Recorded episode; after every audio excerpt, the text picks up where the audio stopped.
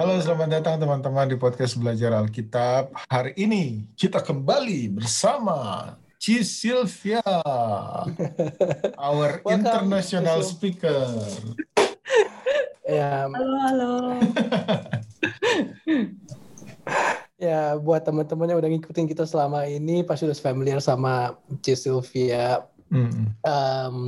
Buat teman-teman yang belum pernah dengar podcast-podcast sebelumnya, bisa dengerin dulu karena podcast kita yang kali ini tuh berseri gitu ya. Betul. Ngebahas soal Bait Suci atau Kemah Suci. Nah, ini tuh sampai sekarang yang udah tayang adalah 7 series. Jadi ini adalah seri terakhir dari pembahasan itu, part ke-7.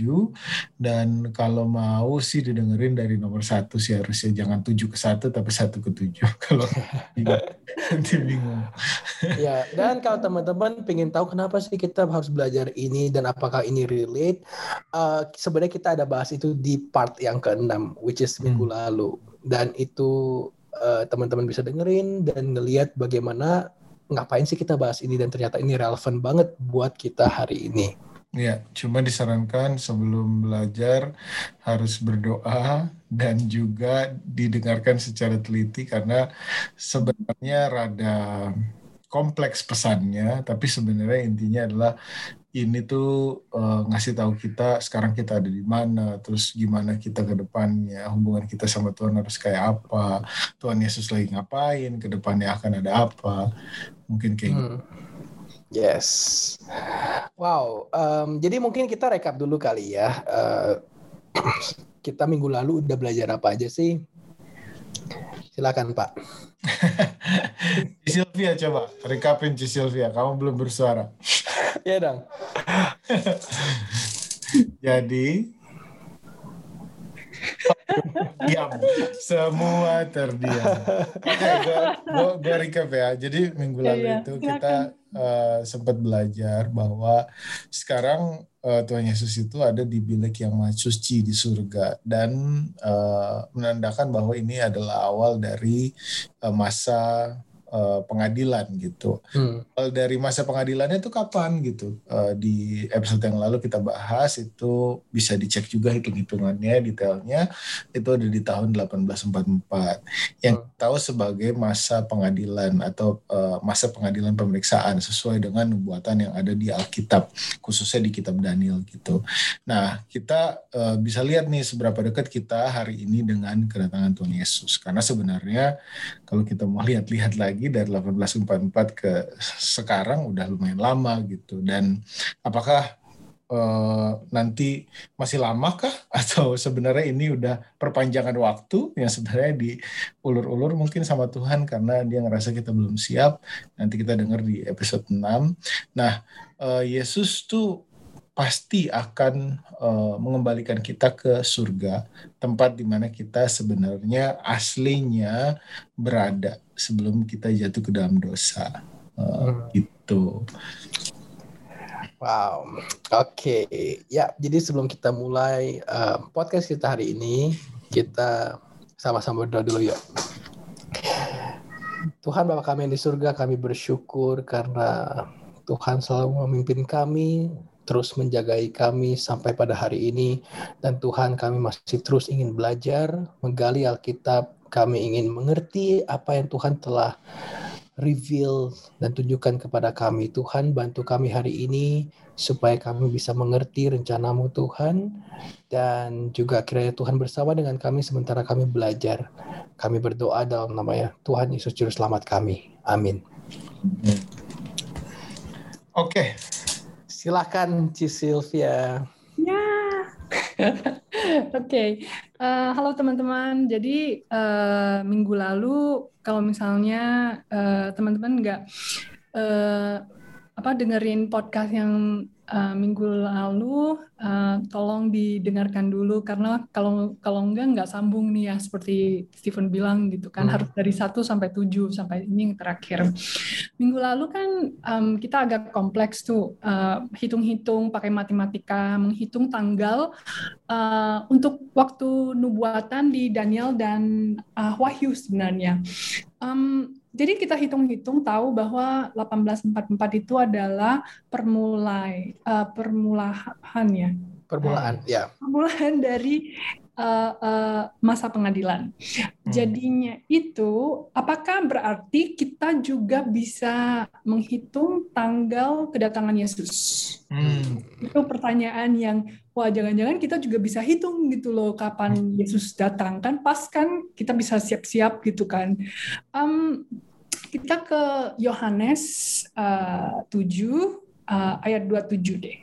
Oke, Yohanes 7 ayat 27, tetapi tentang orang ini kita tahu dari mana asalnya, tetapi bila mana Kristus datang, tidak ada seorang pun yang tahu dari mana asalnya. Oke, jelaskan di sini bahwa sebenarnya tidak ada satu orang pun yang tahu kapan Yesus akan datang. Kalau misalnya kita tahu, wah pasti kita tuh udah hitung-hitung, udah deh nanti besok sebelum Tuhan datang besoknya gue baru bertobat gitu ya. Ya bertobat gitu kan, habis itu oh God will still forgive me gitu kan pas at the last minute. Sebenarnya kalau seperti perumpamaan tentang pohon ara, teman-teman bisa pergi kembali ke Matius 24 ayat 36. Dia tulisnya itu, tetapi tentang hari dan saat itu tidak seorang pun yang tahu, malaikat-malaikat di surga tidak, dan anak pun tidak, hanya Bapa sendiri. Saya rasa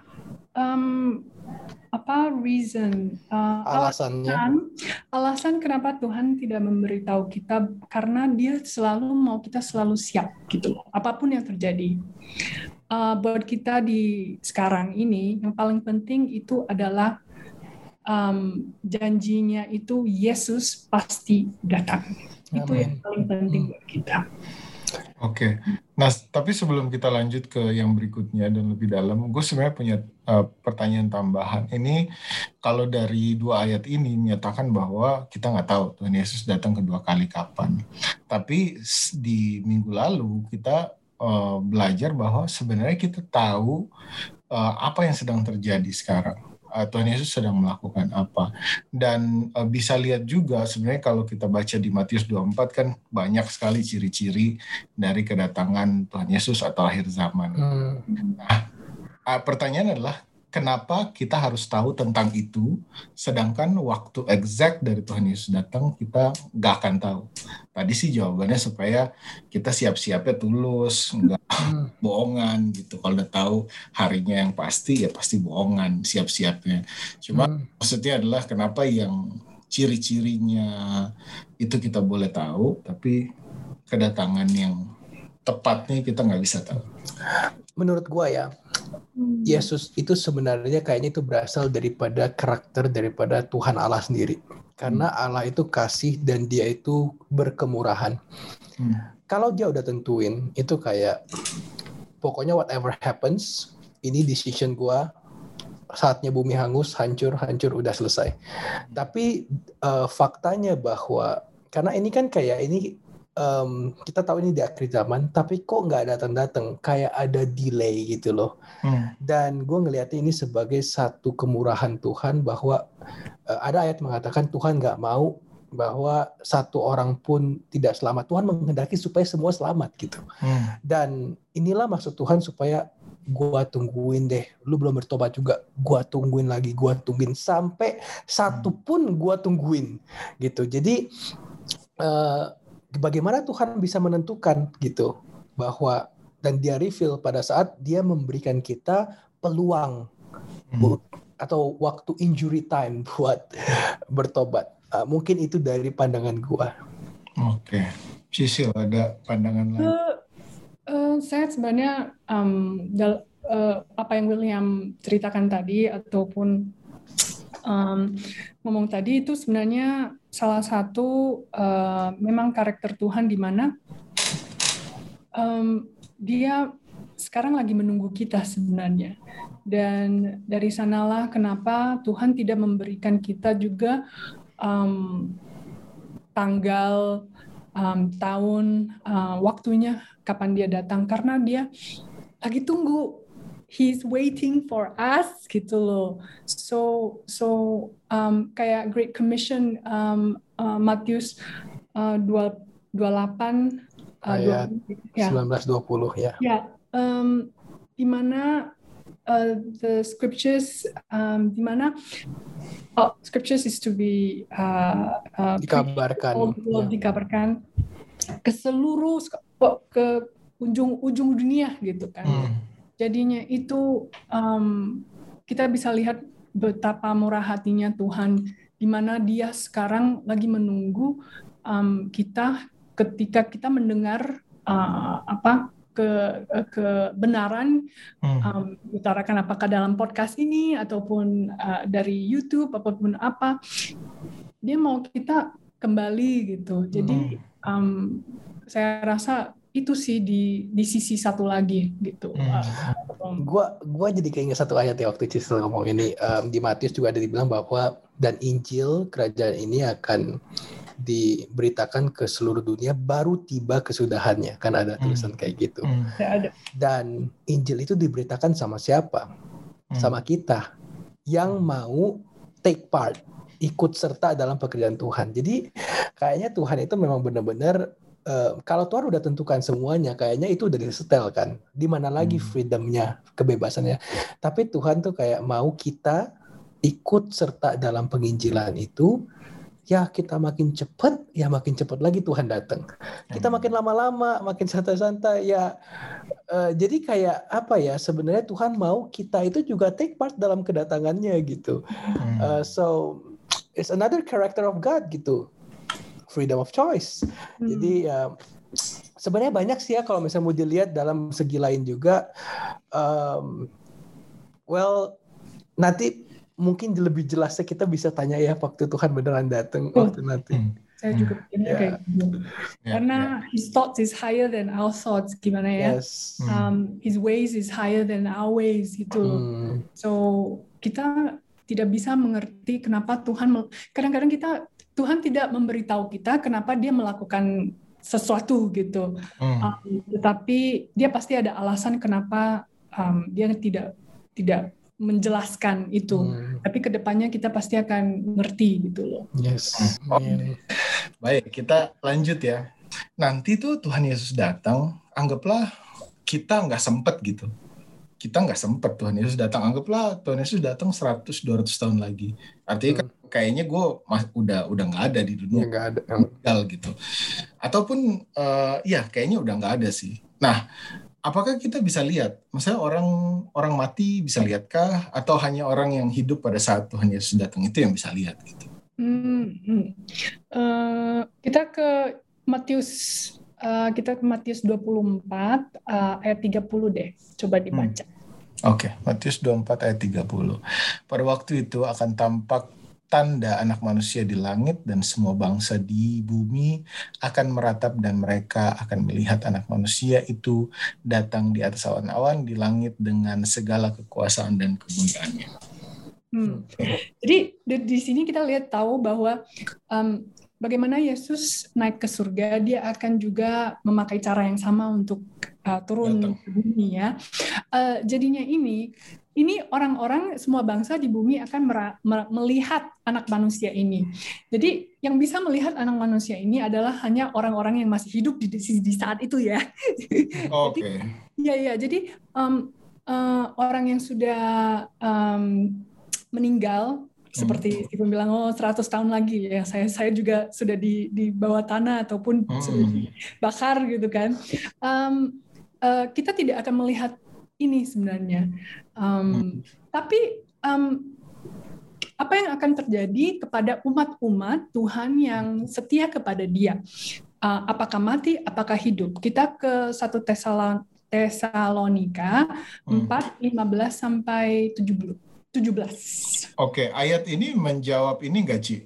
Ini kan bertanya soal gimana dengan umat Tuhan. Tapi umat Tuhan dalam gambaran bahwa umat Tuhan yang hidup pada hari itu atau umat Tuhan yang juga udah mati.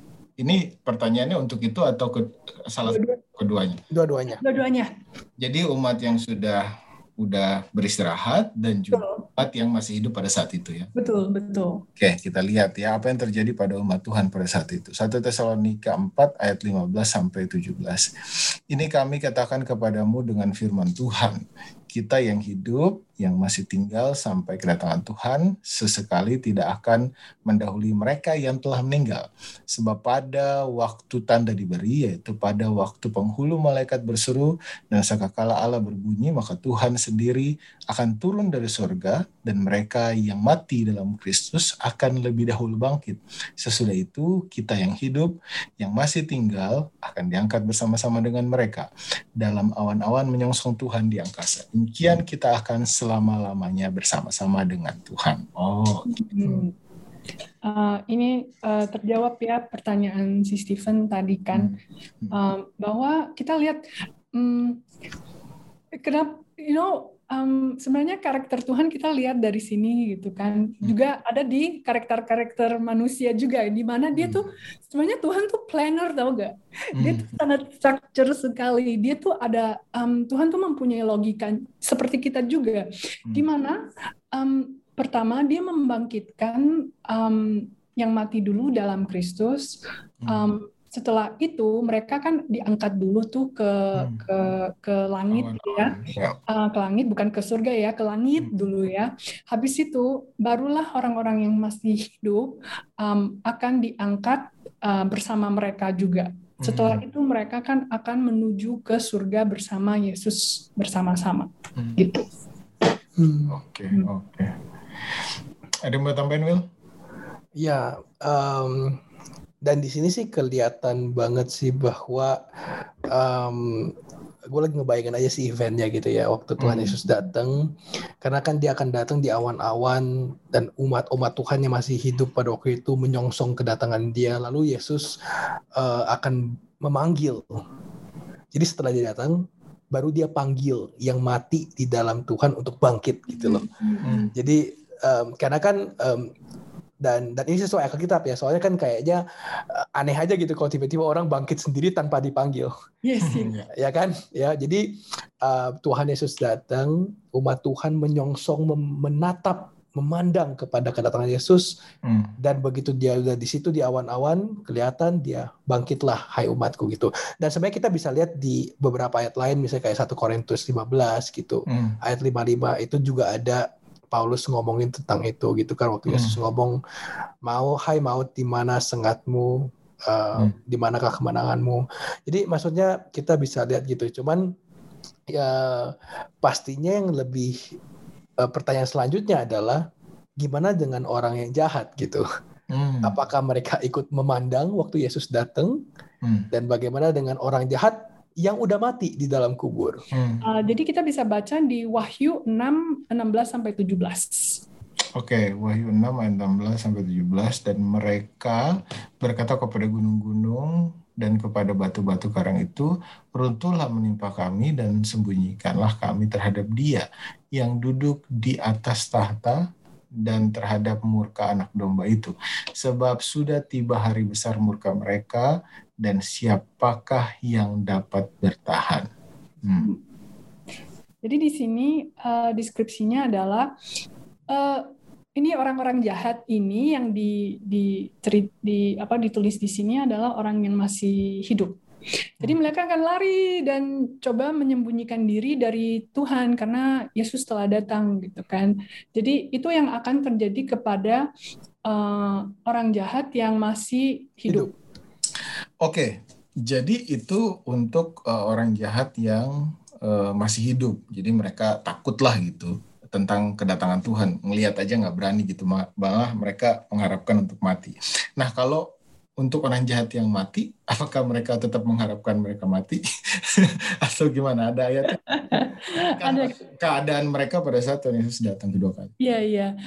Ada sih, kita ke Wahyu juga. Ke Wahyu 20 ayat 5. Tetapi orang-orang mati yang lain tidak bangkit sebelum berakhir masa yang 1,000 tahun itu. Inilah kebangkitan yang pertama.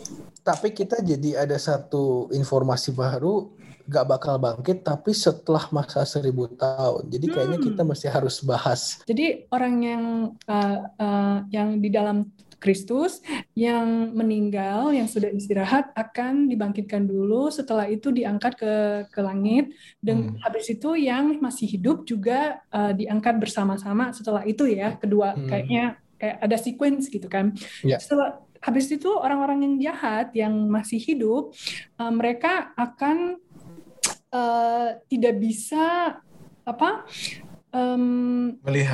melihat Tuhan karena He's perfect gitu, the glory of God gitu kan.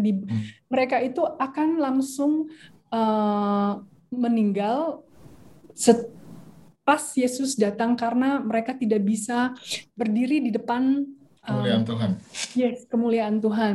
Jadinya itu orang jahat yang hidup akan meninggal, orang yang jahat yang mati akan tetap masih mati. Kita ke Wahyu 12, kita baca ayat 7-9. Maka timbullah peperangan di surga. Mikael dan malaikat-malaikatnya berperang melawan naga itu, dan naga itu dibantu oleh malaikat-malaikatnya. Tetapi mereka tidak dapat bertahan. Mereka tidak mendapat tempat lagi di surga. Dan naga besar itu si ular tua yang disebut iblis atau setan, yang menyesatkan seluruh dunia, dilemparkan ke bawah. Ia dilemparkan ke bumi bersama-sama dengan malaikat-malaikatnya. Jadi di sini pertanyaannya adalah, setan sekarang ada di mana? Kita tahu juga sih sebenarnya. Di bumi. Di bumi kan, karena dia memang dilemparkan ke bumi gitu loh. Jadi the earth belongs, the world is his. Jadi sebenarnya pada saat Tuhan Yesus datang kedua kali, setannya tetap akan di bumi. Harusnya tetap di bumi. Mestinya. Dan apa yang terjadi sama dia? Nggak kenapa-napa kan? Nah, kita bisa baca tuh. Jadi kalau misalnya Yesus datang tuh kedua kalinya, apa yang terjadi sama setan kan? Pertanyaannya gitu ya. Benar. Wahyu 20, 1-3 dan ayat 7. Oke. Lalu aku melihat seorang malaikat turun dari surga memegang anak kunci jurang maut dan suatu rantai besar di tangannya. Ia menangkap naga si ular tua itu, yaitu iblis dan setan, dan ia mengikat 1,000 tahun lamanya, lalu melemparkannya ke dalam jurang maut dan menutup jurang maut itu dan memateraikannya di atasnya, supaya ia jangan lagi menyesatkan bangsa-bangsa sebelum berakhir masa 1,000 tahun itu.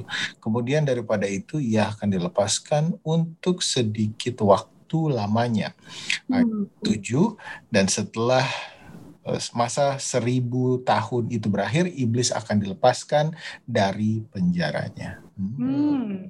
Jadi sebenarnya ada koneksi ke setan 1,000 tahun, karena Wahyu 20 ayat-ayat ini menceritakan bahwa iblis akan di dalam jurang, di penjara gitu kan. Jadi setan kita tahu bahwa dia di bumi, dan kayaknya Stephen sama William sudah pernah bahas ya ada podcast episode masa 1,000 tahun ada. Iya, jadi teman-teman juga bisa mendengarkan itu. Jadi kita tahu bahwa setan masih di bumi dengan para pengikut, tapi mereka tidak bisa mencobai siapa-siapapun gitu loh. Dan maksud penjara itu adalah bahwa mereka bukannya dirantai ataupun dikurung gitulah. Enggak, maksudnya adalah di mana di bumi itu tidak ada satupun manusia pun yang bisa mereka cobain gitu loh. Karena itu yang artinya, orang jahat pun udah mati dan tidak dibangkitkan. Jadi nggak bisa ngapa-ngapain. Nah, itu artinya penjara gitu kan. Karena niat setan cuma ingin mencobai to trap you gitu loh. Menyesatkan kamu gitu kan. Jadi sekarang manusia sudah mati. Udah nggak ada kerjaan dong ya. Nganggur dia 1,000 tahun kan. Jadinya maksud Alkitab itu penjara itu bahwa dia nganggur gitu, ada kerjaan gitu kan. Tapi Tapi dari pernyataan di Wahyu 20 ayat 7 ini seakan-akan kayak mudah gitu ya buat setan. Dan setelah masa 1000 tahun itu berakhir, iblis akan dilepaskan dari penjaranya. Seakan-akan tuh hukumannya udah 1000 tahun lu dibiarin nganggur gitu. Padahal aslinya enggak. Nanti teman-teman yang penasaran, lah kok setan hukumannya gitu doang. Itu nanti coba dengerin podcast kita yang masa 1000 tahun, terus abis itu kelanjutannya. Karena di situ kita bisa lihat bahwa ada podcast kita judulnya adalah Yerusalem Baru. Nah, masa itu nanti hukuman terakhir buat iblis tuh akan ada gitu. Setelah masa 1000 tahun. Dan pengikutnya dan orang-orang yang jahat yang udah mati. Jadi mungkin itu ya teman-teman bisa lihat ke situ deh nanti. Ya. Karena di sini kita cuman dikit aja ngomongnya. Kalau misalnya mau tahu lebih banyak bisa ke podcast yang sebelumnya ya, Bu ya, sama Stephen ya. Jadi, nah kita sudah tahu bahwa ada setan dipenjarakan di bumi dan orang-orang yang mereka yang dalam Kristus akan diangkat bersama Yesus kan ke surga gitu kan. Itu ke surga 1000 tahun kan, 1000 tahun loh, 1000 tahun ya, itu faktanya ya. Ngapain kita 1000 tahun ya gitu kan, pertanyaannya adalah itu gitu. Dan apakah kita di surga cuma 1000 tahun? Kenapa ada angka gitu loh? Karena sebenarnya tujuan kita ke surga, pas sudah diangkat tapi kok ada angka 1000 tahun? Cuma 1000 tahun. Iya, kenapa? Kenapa? Abis itu kita dibalikin lagi sama setan, itu gimana? Ya, maksudnya kenapa Yesus bilang kok 1000 tahun? Maksudnya, cuman surga 1000 tahun, jadi didn't God promise us eternal life gitu kan? Itu kayak kontradiksi. Tapi sebenarnya ini ada relationnya ke pengadilan. Oke, kita kan bahas tuh tentang pengadilan, bahwa kita tahu ada masa pemeriksaan pengadilan. Nah, sekarang ini 1000 tahun ini kita ngapain? Coba kita baca di Wahyu 20 ayat 4-6. Lalu aku melihat tahta-tahta dan orang-orang yang duduk di atasnya. Kepada mereka diserahkan kuasa untuk menghakimi. Aku juga melihat jiwa-jiwa mereka yang telah dipenggal kepalanya karena kesaksian tentang Yesus dan karena firman Allah, yang tidak menyembah binatang itu dan patungnya, dan yang tidak juga menerima tandanya pada dahi dan tangan mereka, dan mereka hidup kembali dan memerintah sebagai raja bersama-sama dengan Kristus untuk masa 1000 tahun. Tetapi orang-orang mati yang lain tidak bangkit sebelum berakhir masa yang 1000 tahun itu. Inilah kebangkitan pertama. Berbahagialah dan kuduslah ia yang mendapat bagian dalam kebangkitan pertama itu. Kematian yang kedua tidak berkuasa lagi di atas mereka, tetapi mereka akan menjadi imam-imam Allah dan Kristus, dan mereka akan memerintah sebagai raja bersama-sama dengan dia 1000 tahun lamanya. Saya berdoa sih bahwa kita semua, saya bilang kita ya, bahwa kita tuh bisa bertemu di surga. Walaupun pas mungkin kenalnya itu bukan muka saya, tapi suaranya mungkin ya. Jadi saya doa bahwa kita semua bisa berada di surga dan bertemu di sana. Dan kita tahu bahwa pas di surga itu, di 1000 tahun ini, kita memerintah bersama Yesus. Okay? Nah, kalau misalnya kita kembali ke Wahyu 20, tadi ada skenarionya itu adalah situasi di mana kita itu ya kayak pengadilan gitu kan. Jadi saya mau emphasis lagi bahwa pengadilan itu bukan satu event saja. Kadang-kadang kita kira pengadilan itu cuman pas Yesus datang gitu loh, itu pengadilan gitu kan. Sebenarnya Tuhan menaruh pengadilan itu adalah pengadilan yang berseri. Maksudnya ada series of event gitu kan. Jadi bukan satu event saja. Dan kita tahu bahwa itu sinkron karena permulaan pengadilan pemeriksaan itu di 1844. Oke? Nah, jadi kalau kita lihat lebih dalam lagi, kita di surga untuk 1000 tahun itu memerintah seperti apa sebenarnya? Kita sambung lagi ke Wahyu 20 ya, masih Wahyu 20, 11-12. Lalu aku melihat suatu tahta putih yang besar dan dia yang duduk di atasnya.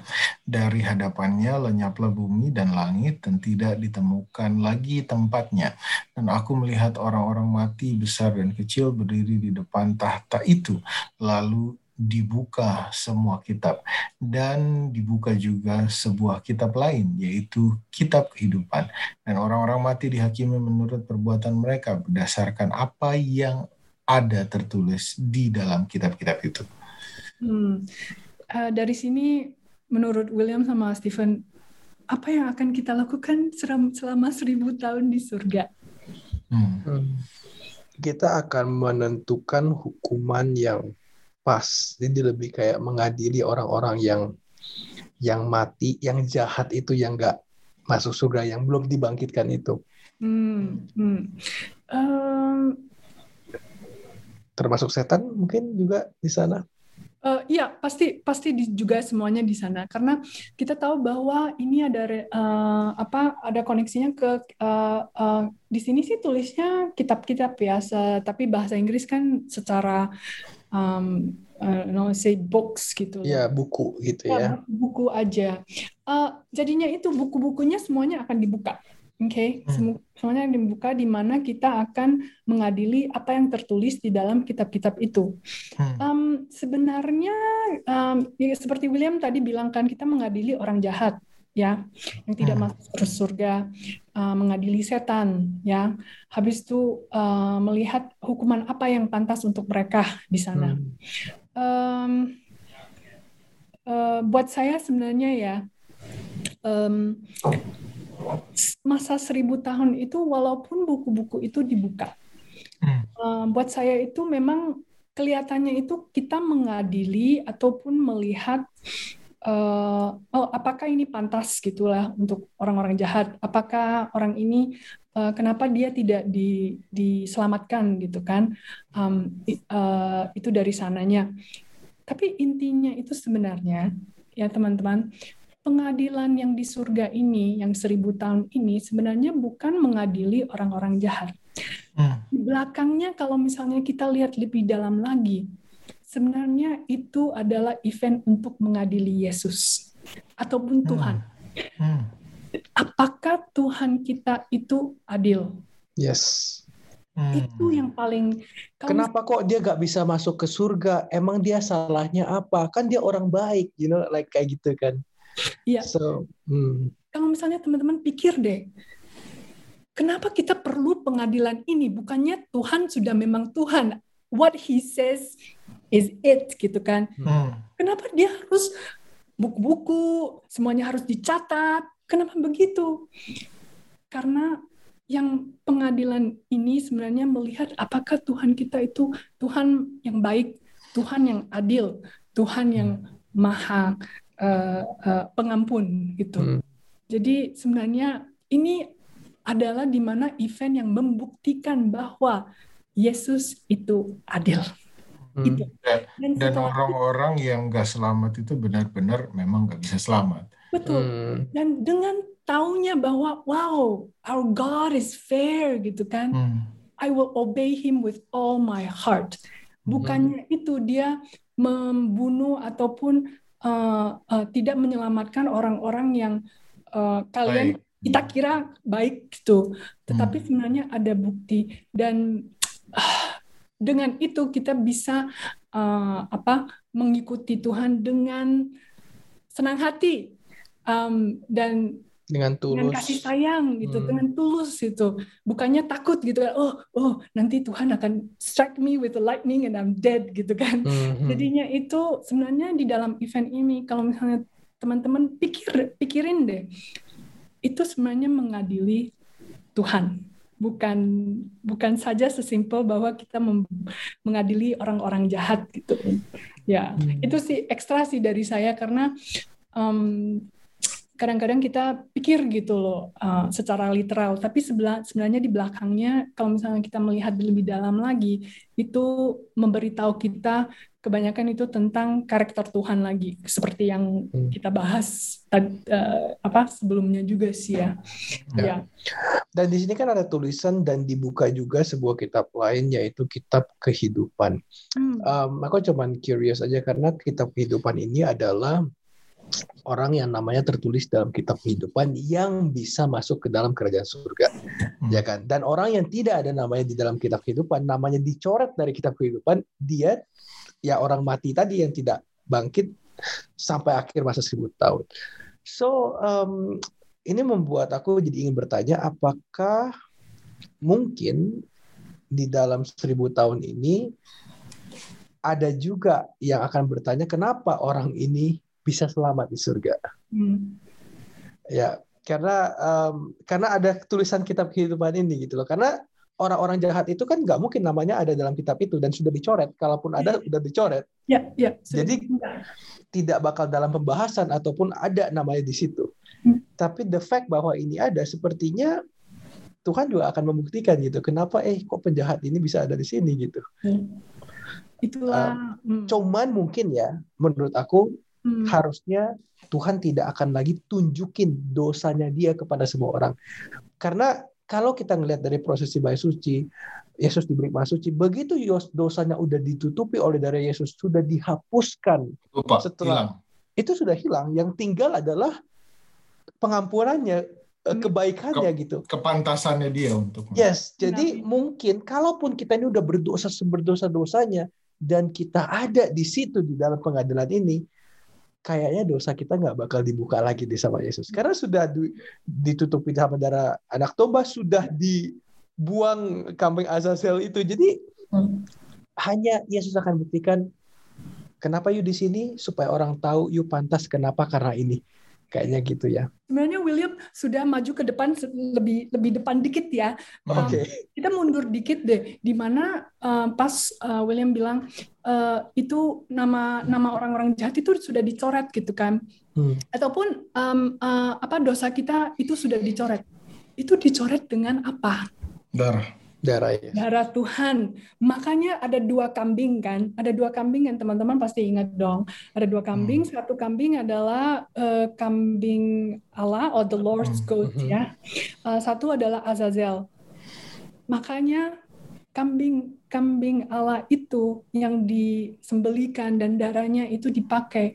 Itu adalah simbol di mana darah Yesus sudah menutupi dosa-dosa kita. Jadi kita pantas untuk berada di surga. Amin. Ya. Jadi itu adalah satu koneksi ya teman-teman, sudah bisa melihat koneksinya juga ya di sana. Jadi sekarang kita bisa nanya. Jadi kambing ini kita udah tahu tuh the Lord's goat kan, kambing Allah. Sudah disembelihkan dan dikorbankan. Habis itu bagaimana dengan kambing Azazel? Kita bisa lihat paralelnya sih dengan upacara ini di Bait Suci gitu.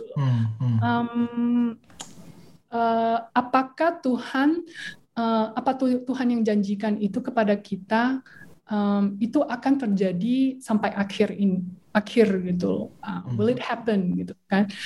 Kita bisa baca Wahyu 21 1-4. Lalu aku melihat langit yang baru dan bumi yang baru, sebab langit yang pertama dan bumi yang pertama telah berlalu, dan laut pun tidak ada lagi. Dan aku melihat kota yang kudus, Yerusalem yang baru turun dari surga, dari Allah yang berhias bagaikan pengantin perempuan yang berdandan untuk suaminya. Lalu aku mendengar suara yang nyaring dari tahta itu berkata, "Lihatlah kemah Allah ada di tengah-tengah manusia, dan ia akan diam bersama-sama dengan mereka. Mereka akan menjadi umatnya, dan ia akan menjadi Allah mereka. Dan ia akan menghapus segala air mata dan mata mereka, dan maut tidak akan ada lagi. Tidak akan ada lagi perkabungan, atau ratap tangis, atau duka cita, sebab segala sesuatu yang lama itu telah berlalu." Amin. Tuhan menjanjikan kita apa? Bahwa tidak akan lagi pergabungan, tidak ada lagi tangisan, tidak ada lagi penyakit, nggak ada COVID ya teman-teman sekarang. Nggak ada pandemi ya. Iya, nggak ada pandemi sama sekali. Jadi dosa akan selamanya dibinasakan. Dan kalau misalnya teman-teman masih ingat bahwa prosesinya itu bagaimana orang-orang Israel untuk di kambing Azazel ini, dosa-dosa orang Israel akan dipindahkan ke Azazel. Habis itu Azazel akan dibawa keluar dari perkemahan bangsa Israel, dibuang jauh-jauh ke padang gurun untuk selamanya. Jadi ini sebenarnya adalah janji Tuhan. Jadi prosesi yang ada di Bait Suci itu adalah janji Tuhan. Di mana satu-satunya cara untuk Yerusalem baru ataupun bumi baru, di mana surga akan berada selama-lamanya, bukan hanya untuk 1,000 tahun. Dan dengan cara itulah dosa itu dimusnahkan dari seluruhnya dari bumi ini. Tapi pemusnahan dosanya gimana? Kan nggak digambarin tadi itu. Cuma kayak ya udah akan baik-baik aja, kita nggak ada penyakit, nggak ada sedih. Iya. Pemusnahan dosanya gimana? Apakah setan setelah 1,000 tahun santai dia sudah diampuni atau gimana? Makanya kita tahu bahwa sebenarnya ceritanya belum selesai sih ya. Karena kalau kita bayangin kambing Azazel atau domba Azazel itu kan lepas tuh di padang gurun, mati kan? Iya, mati sih. Cuma maksudnya kayak kalau kita dengerin dilepas di padang gurun, bisa aja dia nggak mati karena banyak makanan di sana, dia bisa aja dia nggak mati gitu. Tapi gimana caranya musnah dosa itu? Karena dosa itu sumbernya setan. Setan itu lambangnya kambing Azazel. Kambing Azazel itu dilepas ke sana. Setan cuma dikurung selama 1,000 tahun. Nggak ada pemusnahannya gitu. Ada nggak pemusnahan? Jadinya itu bahwa sebenarnya Stephen sudah maju ke depannya itu.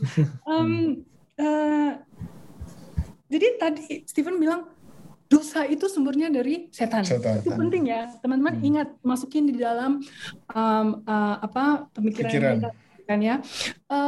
Mungkin kita bisa baca apa yang akan terjadi pas ketika Yerusalem baru itu turun dari surga. Di Wahyu ini agak panjang dikit ya teman-teman, jadi ada beberapa ayat yang kita baca. Wahyu 20 ayat 7, ayat 9 sampai 10, ayat 13 sampai 15. Oke. Dan setelah masa 1,000 tahun itu berakhir, iblis akan dilepas dari penjaranya. Maka naiklah mereka ke seluruh dataran bumi, ini iblis tadi ya, mereka lalu mengepung perkemahan tentara, orang-orang kudus, dan kota yang dikasihi itu. Tetapi dari langit turunlah api menghanguskan mereka, dan iblis yang menyesatkan mereka dilemparkan ke dalam lautan api dan belerang, yaitu binatang dan nabi palsu itu, dan mereka disiksa siang malam sampai selama-lamanya. Maka laut menyerahkan orang-orang mati yang ada di dalamnya, dan maut dan kerajaan maut menyerahkan orang-orang mati yang ada di dalamnya. Mereka dihakimi masing-masing menurut perbuatannya. Lalu maut dan kerajaan maut itu dilemparkan ke dalam lautan api, itulah kematian yang kedua, lautan api. Dan setiap orang yang tidak ditemukan namanya tertulis di dalam buku kehidupan itu, ia dilemparkan ke dalam lautan api itu. Tadi waktu Stephen bilang mereka naik ke seluruh dataran bumi, sebenarnya gak cuman iblis, itu iblis plus orang jahat yang dibangkitkan.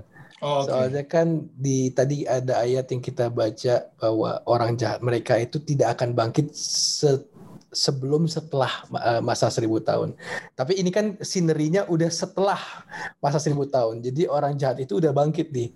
Dan kalau kita lihat ayat 8 tadi kita gak baca, itulah iblis melakukan penyesatan terakhir kepada orang fasik. Ya. gitu. Dan itulah mereka mau menyerang kota kudus, yaitu Yerusalem baru. Bahwa kalau misalnya teman-teman bisa baca di Wahyu 21 ya, di mana kita tahu bahwa surga itu Yerusalem yang baru itu dari surga tuh ada dimension gitu loh. Ada bentuknya yang benar gitu kan, persegi gitu kan. Ya persegi, habis itu materialnya juga ada loh banyak. Yeah. Emas juga, emasnya banyak, tapi emasnya itu luar biasa. Apa kita berikutnya bahas Yerusalem baru? Stephen jangan, dia coba entrap, it's called entrap. Stephen itu loh. Ya kita kembali ke sini aja ya Penya. Lanjut. Jadinya itu sudah jelas ya teman-teman bahwa di sini di Wahyu yang dibaca tadi bahwa setelah Yerusalem baru turun, habis itu orang-orang jahat yang mati itu dibangkitkan lagi. Itu sebenarnya adalah first resurrection atau kebangkitan pertama untuk orang-orang jahat ya teman-teman ya. Yeah. Jadi ada bedanya gitu, orang jahat sama orang baru, orang baiknya. Habis itu apa yang terjadi adalah kita bisa baca di sini di mana maut dan kerajaan maut itu akan dilemparkan ke dalam lautan api, oke? Dan terakhirnya itu dan setiap orang yang tidak ditemukan namanya tertulis di dalam kitab kehidupan itu akan dilemparkan ke dalam lautan api itu. Jadi kita tahu bahwa lautan api ini menjelaskan bahwa itu adalah kematian yang final death gitu. Done, finish. Yeah. Nada, that's it. Titik gitu kan ceritanya itu loh. Yeah. Jadinya itu ini adalah kita bisa melihat kematian yang selamanya untuk orang-orang jahat dan juga untuk setan. Karena mereka akan dilemparkan dalam lautan api dan belerang. Nah, pas ini di mana simbolnya adalah Azazel akan dibawa keluar dari perkemahan. Nah, apakah kambing ini meninggal atau tidak di padang gurun? Kita sebagai simbol itu tidak membahas ya. Tetapi simbolismenya ataupun artinya di belakangnya itu adalah dosa yang di Azazel sudah dibawa keluar dari kemah Israel. Ya, itu artinya. Bukannya bahwa kita tunggu tuh sampai bisa aja kita tunggu ada di Azazelnya tuh liatin gitu kan, mati gitu kan. Tapi itu bukan maknanya. Maknanya itu bahwa dosa itu sudah dipisahkan, dipisahkan gitu selamanya dari kemah Israel. Dan literalnya adalah si setan sumber dosa itu pada masa ini dilemparkan ke dalam lautan api dan itulah akhir dibinasakan selamanya. Dan gue sebenarnya pengen gue ngeliat the big picture ya, gak tahu kalau teman-teman juga melihat ini atau enggak. Dan benar-benar upacara di Bait Suci ini benar-benar rencana keselamatan manusia, karena pada saat Tuhan menciptakan bumi buat kita tinggal itu dalam keadaan perfect, ada Taman Eden di situ. Nah, tapi tiba-tiba ada dosa. Sama juga di bangsa Israel ada dosa di dalam kemah suci. Namanya kemah suci. Tapi kok bisa ada dosa di dalam kemah suci?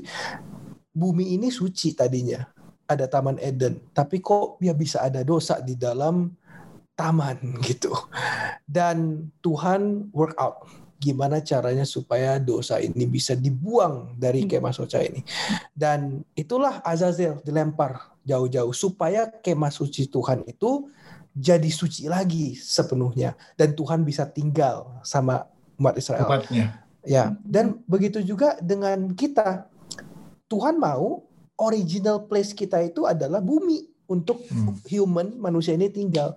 Tapi ada dosa. Jadi ini harus dibersihin dulu. And then kita di-restore. Untuk tinggal di bumi lagi. Dengan keadaan yang perfect lagi. Dan amazingnya. Kalau tadinya kita mungkin lihatnya ada surga, lalu ada bumi. Tapi sekarang gak peduli sih mau surga mau apa, karena Tuhannya yang pemilik surga sudah di bumi. Sekarang capital city-nya jadi bumi. Jadi kayak bumi ini lebih spesial bahkan dari sebelum Adam dan Hawa jatuh ke dalam dosa. So it's gue ngeliat big picture ini, it's just amazing untuk lihat, wow, inilah rencana keselamatan Tuhan buat kita semua. Makanya kalau misalnya kita reflect lagi ya, upacara-upacara yang di Bait Suci itu, terakhirnya di hari Grafirat ini, itu semuanya itu di-plan gitu loh, direncanakan oleh Tuhan supaya dia kayak menyampaikan kepada kita, kan umat-umat Israel, bahwa hey, gitu loh, ini rencana gue gitu loh, this is my plan. Untuk menyelamatkan kita.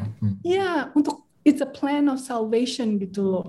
Look at it gitu kan, pelajari gitu bahwa ini yang akan terjadi begitu. So itu buat gue sih sangat amazing sih. Our God is very good gitu for me. Dan sebenarnya kayak Jewish gitu ya, orang Yahudi bangsa Israel. Gue yakin sih mereka tuh sebenarnya punya banyak tradisi yang lain yang lebih detail dari mungkin yang Alkitab pernah tulis. Tapi kenapa Alkitab cuman memilih untuk menulis hal-hal yang ini aja gitu loh.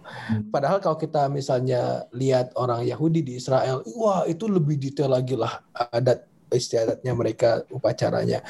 Dan rupanya gue melihatnya sih ya, Tuhan itu benar-benar pingin semua ini ditulis di Alkitab supaya kita fokus kepada rencana keselamatan Tuhan ini. Jadi bukan cuman kayak itu kan perjanjian lama, ritual, adat istiadat. Enggak sih, Tuhan tulis ada maksudnya untuk kita bisa lebih ngerti perjanjian baru ini pada ngomongin apa gitu. Dan ya it's just so amazing sih ngelihat hal ini, belajar pelajaran Bait Suci ini. Jadi ini sebenarnya udah selesai sih teman-teman, karena kita sudah sampai di akhir di mana hari Grafirat dan Azazel sudah dilepaskan ya. Mungkin kita lihat kembali lagi deh untuk keseluruhannya ya. Ada beberapa hal yang kita bisa renungkan gitu loh. Bukan saja secara literal di mana kita selalu kayaknya lihatnya itu prosesinya, lihatnya itu upacaranya gitu loh. Sebenarnya ya kita bisa lihat sisi itu, tetapi sisi yang lebih penting lagi ada beberapa.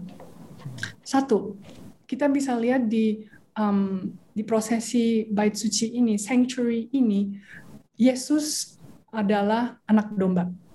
Yesus adalah korban yang menghapuskan hukuman kita dari dosa. Okay? Lihat ya, Yesus sebagai imam besar, dia adalah perantara yang bekerja untuk keselamatan kita. Yesus adalah ahli matematika, di mana dia memberitahu rencananya kepada kita melalui nubuatan. Yesus adalah sang juru damai, di mana He is the way, the only way to the truth. Satu-satunya jalan untuk kita bisa berdamai dan dipulihkan kepada Allah. Yesus sebagai pembela, ya kan kalau misalnya ada pengadilan kita perlu pembela ya. Yesus adalah sebenarnya dia bukan saja pembela. Yesus itu juga hakim kita. Dia adalah pembela kita. Dia memastikan kita kembali ke surga bersama Dia. Dan yang terakhir, teman-teman, yang penting adalah Yesus adalah jawabannya. Dan tidak ada jawaban yang lain lagi, karena sebenarnya kita lihat prosesi Bait Suci itu semuanya itu tentang Yesus. Ya, Bait Suci, upacaranya, semuanya itu menunjukkan ke Yesus jalan satu-satunya, jawaban satu-satunya terhadap masalah dosa kita. Jadi buat saya untuk say goodbye ya. Kalau saya adalah kiranya teman-teman yakin bahwa Tuhan punya rencana dan Tuhan menyampaikan rencana ini kepada kita. Saya sih mau buka ayat terakhir sih di 2 Korintus 6 ayat 2. Sebab Allah berfirman, pada waktu aku berkenan, aku akan mendengarkan engkau, dan pada hari aku menyelamatkan, aku akan menolong engkau. Sesungguhnya waktu ini adalah waktu perkenanan itu, sesungguhnya hari ini adalah hari penyelamatan itu.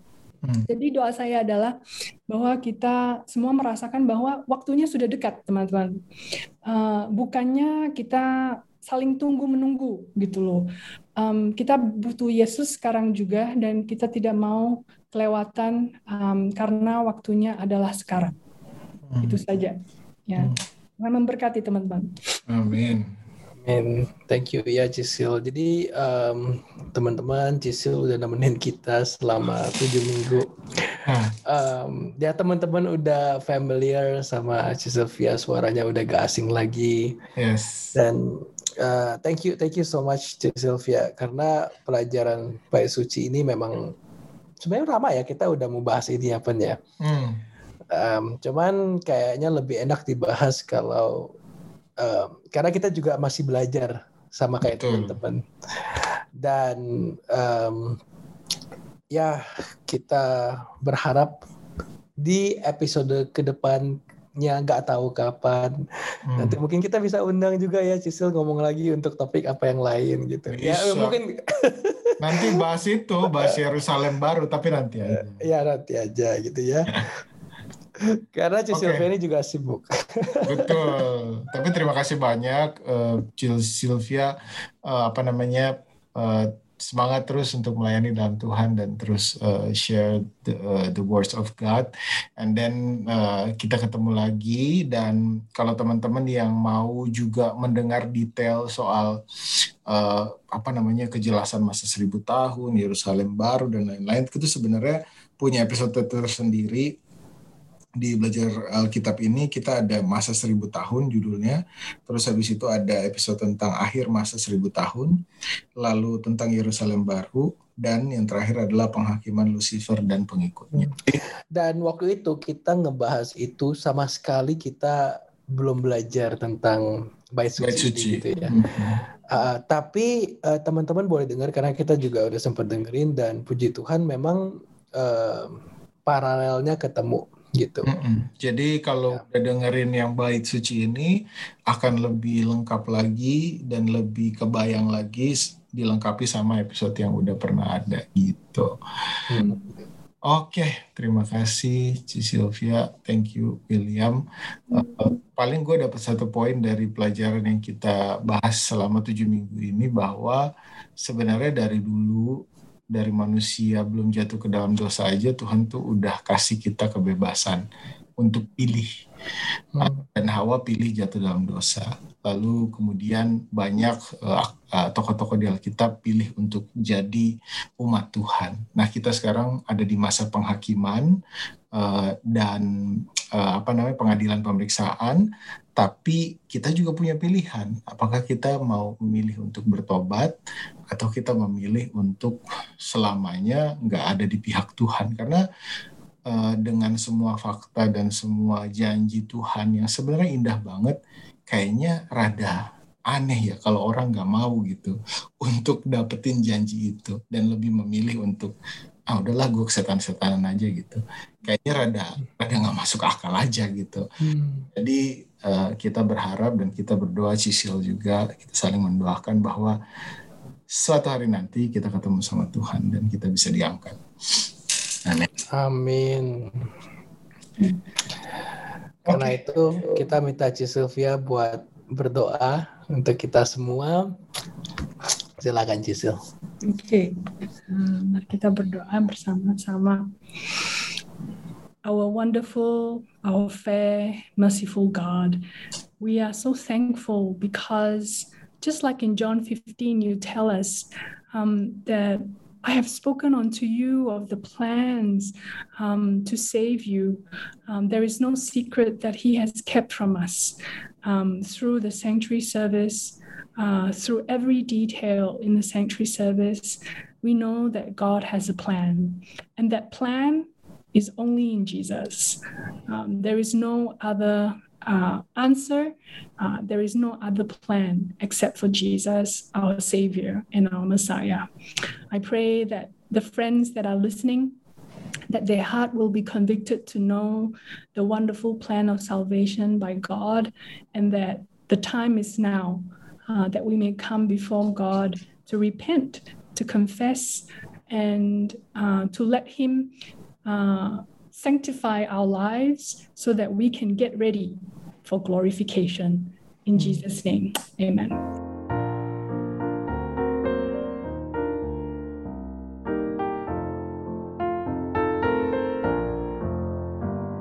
Wanita di sumurku mencari hal yang takkan memuaskan, lalu ku dengar suara Yesus, mari minum air kehidupan. Ya Tuhanku, isi jawanku, puaskan dahaga jiwaku. Roti hidup jiwaku, ya Tuhan, sucikanlah hatiku. Berjuta manusia mendapatkan kesenangan dunia yang fana, harta surga tak berbandingkan. Ku temukan dalam Yesus Tuhan. Ya Tuhanku, isi jawanku, puaskan dahaga jiwaku. Roti hidup kenyangkanlah jiwaku. Ya Tuhan, sucikanlah hatiku. Semua yang dunia berikan kepadamu, sia-sialah adanya. Tuhan datang selamatkan engkau, bila engkau sujud dan berdoa. Ya Tuhanku, isi jawanku, puaskan